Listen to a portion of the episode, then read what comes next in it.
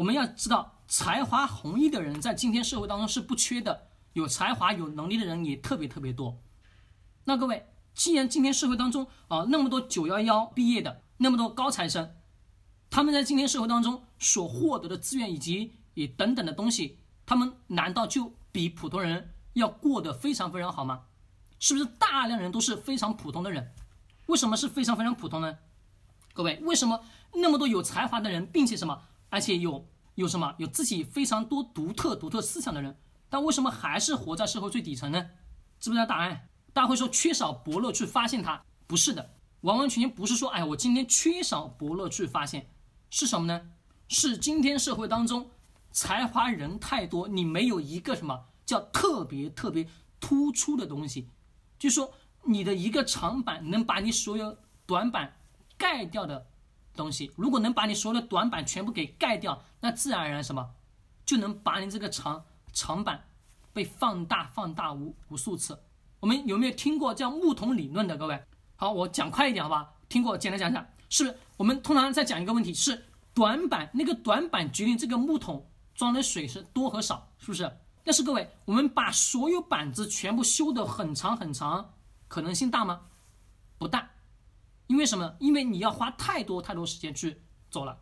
这这个社会当中，哦，我们需要有一个东西，什么？专注于一项东西。就是我又只专注于某一个东西，大家会说这个人很傻，对吧？很傻，也很累，也很辛苦，就往一个东西去钻，长板越来越长，越来越长，其他的那个短板越来越短。是的，短板也得要去修，但是主要的长板也要去修。哪一项是你强项，不断去发展就可以了。那各位，价值互换过过程当中，我这里写了一句话，给我们什么普普通通的老百姓的，也就是存款永远是核心，不管时代如何去变。过去我们的理财产品什么能给你保本收益？什么意思？也就是说，这个银行发出来这个理理理财产品，就算最后是亏了，有国家来承担，有银行自己来承担。亏损了，他给你补贴，跟你说多少多多少的收益，他就按照这个是多少的收益给你。但是现在的相关政策当中有这个条件吗？没有了，没有这个条件之下了，各位，未来很多很多的理财产品都会出现暴雷的现象，会非常非常多之多。来，我们做个做个预测，好不好？二零二一年，我敢保证，从下半就是从四月份开始，从四月开开始，会陆陆续续、陆陆续续会就会有各式各样的理财产品又开始什么爆雷了，百分之一百可以确定的。大家说怎么去确定的？很简单，这个政策一变，没有人去兜底了，懂吗？没有人去兜底，兜底的人是谁？是所有的普通老百姓自己去兜底，懂吗？银行不给你兜底啊，我们的后面的人也不给什么给你兜底。这个东西，各位一定要弄清楚，我们个人的价值互换。那么回到我们自己中产人群自己身上，中产人群最主要的问题是什么？是负债太多，对不对？有房子有车子，没错吧？各位是不是？我们的中产人群是不是年收入几乎在五十万以上吧？没错吧？各位，要么四十四十多万，接近五十万了，对不对？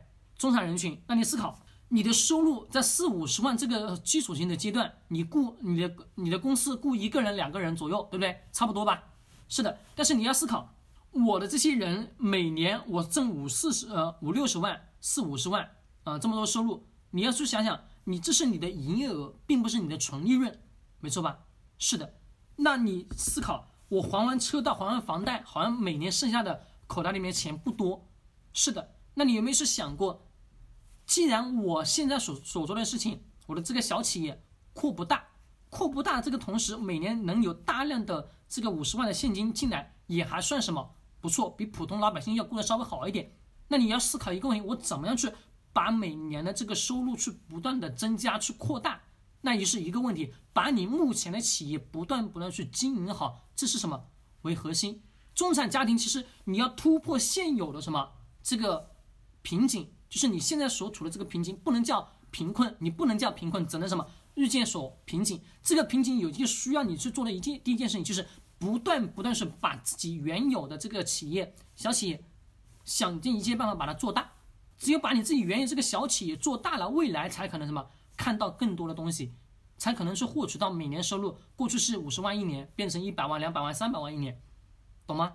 就需要你自己去把这个东西去不断不断扩大。只有这样，你未来才可能是看到更多的东西，才能去获得什么更多的这个财富。